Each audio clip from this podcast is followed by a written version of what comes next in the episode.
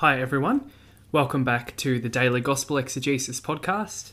Thank you so much for your support. I know many of you have benefited from this podcast and it's really given you a passion for the Word of God. If you have been listening for a while, I would love to hear from you. Tell us what you love about the podcast, how you first heard about it, the way you listen to it. Um, all of that is really great feedback, and you can send in um, questions or information about yourself to the ministry via the email address at the bottom of the show notes, which is logicalbiblestudy at gmail.com. I would love to hear from you. Today we're looking at a really interesting encounter here with Jesus and the Jewish leaders, Mark chapter 12, verses 18 to 27.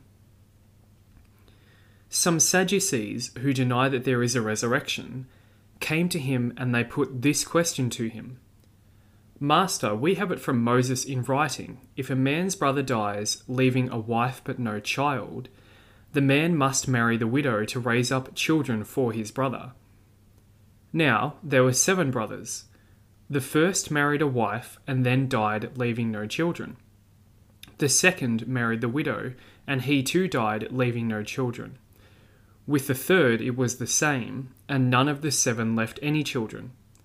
Last of all, the woman died now, at the resurrection, when they rise again, whose wife will she be, since she had been married to all seven? Jesus said to them, Is not the reason why you go wrong that you understand neither the Scriptures nor the power of God? For when they rise from the dead, men and women do not marry. No, they are like the angels in heaven.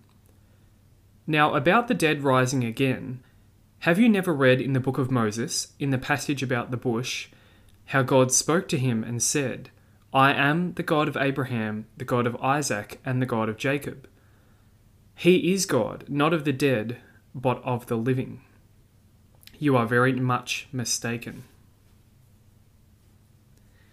So, a really interesting passage, and this is one of those ones where um, we really get a lot from digging into the phrases and there's some things going on here that Jesus is trying to get across that we might miss. So let's have a go at doing an exegesis of this passage. What's the context? So Jesus has entered Jerusalem on Palm Sunday. This has already happened in Mark. He's cursed the fig tree and he's cleansed the temple, and he's been teaching in the temple. Up till now, he's been questioned by the Herodians and the Pharisees. We saw that in the previous passage. Now we see a different group of Jewish leaders who come and try to trap him and these are the Sadducees. They don't appear a whole lot in the Gospels, but they were quite a prominent uh, group in the time of Jesus. Basically, the Sadducees were wealthy priests who were like the upper class of Jewish society.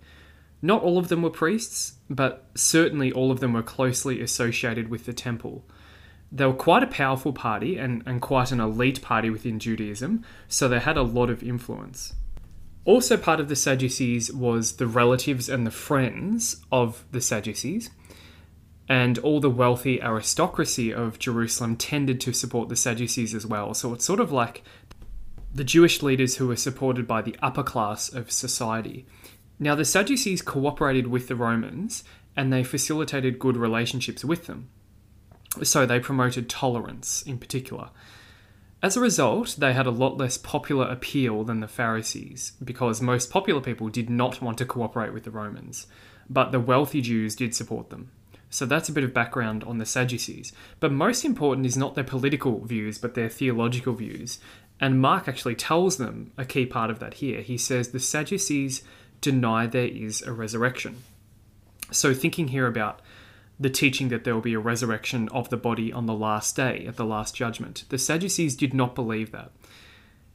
The Pharisees did believe that, but the Sadducees don't. So the Sadducees are often considered to be like the liberals of the day, perhaps, the ones who struggle with supernatural ideas.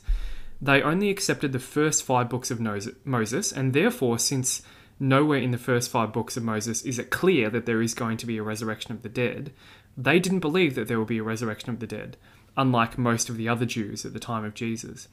So they believed that when the soul, when the body dies, the soul perishes along with it.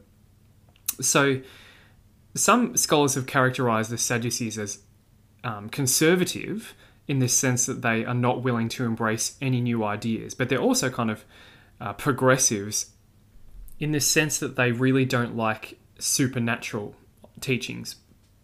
So it's an interesting set of beliefs that they have. By the way, this is one of the arguments um, that's worth talking about in relation to how many books should be in the Bible, in, in the Old Testament in particular, because you probably know that Catholics have uh, more books in their Old Testament than other Christians do. And often, one of the arguments for why the Protestant Bible is correct is that um, Protestants might say it's uh, in the time of Jesus, there was a closed canon. Everyone knew which books belonged in the Old Testament. Well, here, if we look even just at the Sadducees, it's pretty clear that the Jews did not agree which books should be in the Old Testament. The Pharisees and the Sadducees disagreed. Uh, so that's not a particularly good argument to make. It was only later, after the time of Jesus, that the Jews sort of came up with a universal canon, and that was not the one that Christians accepted for 1500 years. So there's a whole lot of um, interesting historical questions um, about the way that the canon was determined. It certainly was not agreed upon um, amongst the Jews at the time of Jesus. There were some disputes about it. Anyway, let's get back to the text. So they come to Jesus and they put this question to him. So the Sadducees are bringing a, a trap question to Jesus, similar to the question he's just answered about paying taxes to Caesar. And they say this Master, we have it from Moses in writing. If a man's brother dies, leaving a wife but no child, the man must marry the widow to raise up children for his brother. Now, this was a real Jewish law. It's called the Levirate law. Uh, this is in Deuteronomy chapter 25, verse 5. And it does say there if a man dies without having children, then his brother must take his wife and have children on his dead brother's behalf. So this is a real Jewish law. They're presenting a real law here to Jesus, they haven't made one up. And keep in mind, since this is in Deuteronomy, that's one of the first five books, so the Sadducees do accept this teaching. But they're now going to come up with a fictional scenario that they think shows that doesn't work with the Levirate law, basically, and therefore they're going to try and argue that the resurrection doesn't make sense because this situation would be absurd if the resurrection was true. So they now go on to describe this hypothetical scenario, which is deliberately designed to trap Jesus, and they think they're pretty clever. They think the scenario they describe can't possibly make sense if there really is a resurrection from the dead. So they think they've given Jesus a good um, case here that's going to trap him. So this is the case that they say. Now there were seven brothers. The first married a wife and then died having no children. The second married the widow and he too died having no children. When the third came, it was the same, and none of the seven brothers left any children. Last of all, the woman herself died. Now, at the resurrection, when they rise again, whose wife will she be, since she had been married to all seven? See, see how the argument is supposed to go. According to the Levirate law, um, if this situation happened, then yes, the woman would have to be married seven times, but according to the resurrection, that would mean that she has seven husbands. And, and so the Sadducees say that just doesn't make sense. Now, interestingly, the scenario they describe here is quite similar to a real story from the Old Testament that's in Tobit chapter 3, verse 8, where um, something like this does happen. There's a woman who keeps being married to different brothers, but the brothers keep dying on the wedding night until she's gone through seven different brothers. So that's interesting. But we can't read too much into that because the Sadducees did not accept that Tobit was one of the books of the Old Testament. So Jesus replies to them this way. Verse 24 Is not the reason why you go wrong so notice up front, Jesus says that they are quite wrong about um, the resurrection being impossible. And he says, The reason you go wrong is that you neither understand the scriptures nor the power of God. Now, that's um, quite an insult to these influential Jewish leaders. They don't understand the scriptures or the power of God, according to Jesus.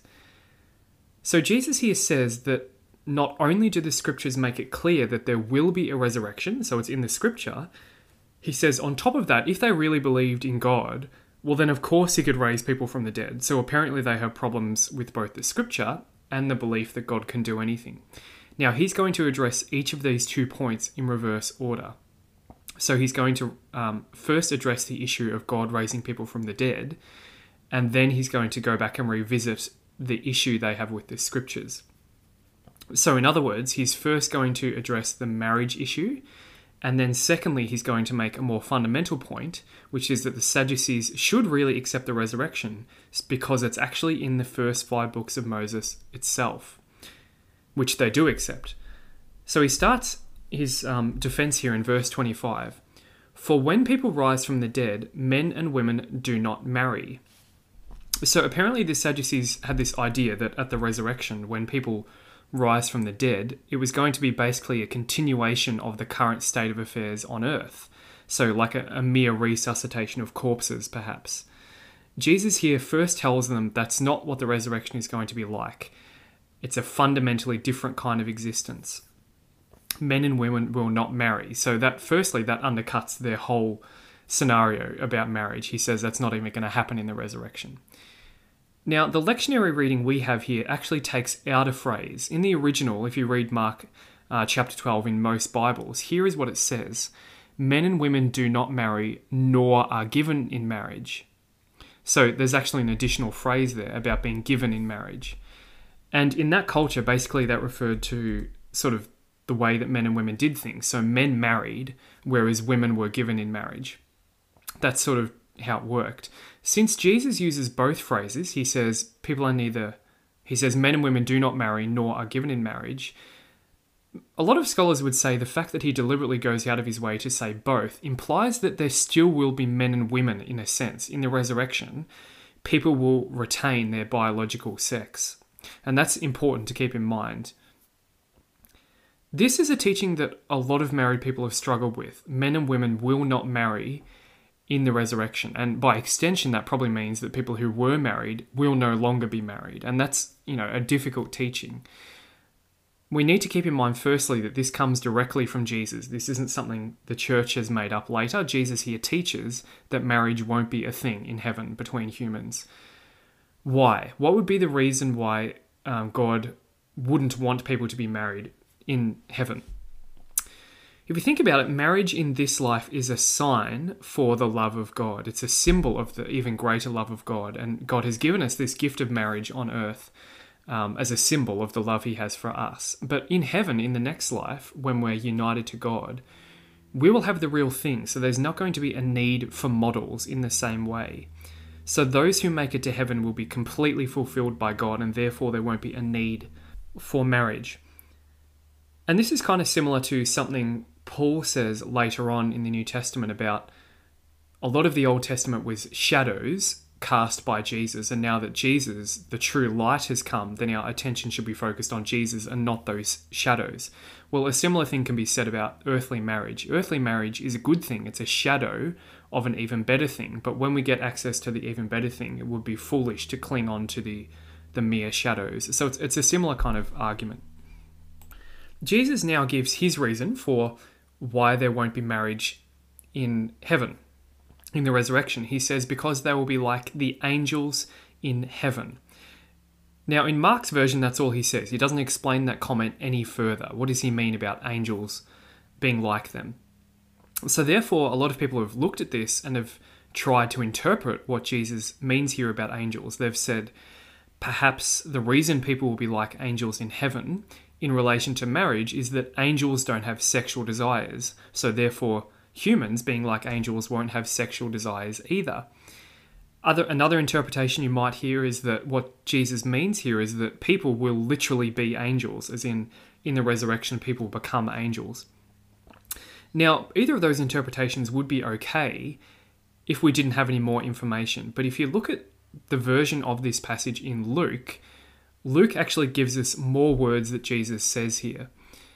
Luke's version of this statement is more complete, and in Luke's version, Jesus does give the reason as to why humans will be like angels. In Luke's version, it says people will be like angels because they can no longer die. That's the similarity between humans in the resurrection and angels. So, since humans will no longer die in the resurrection, they're no longer going to need to have children to repopulate the earth, and therefore there's no need to get married.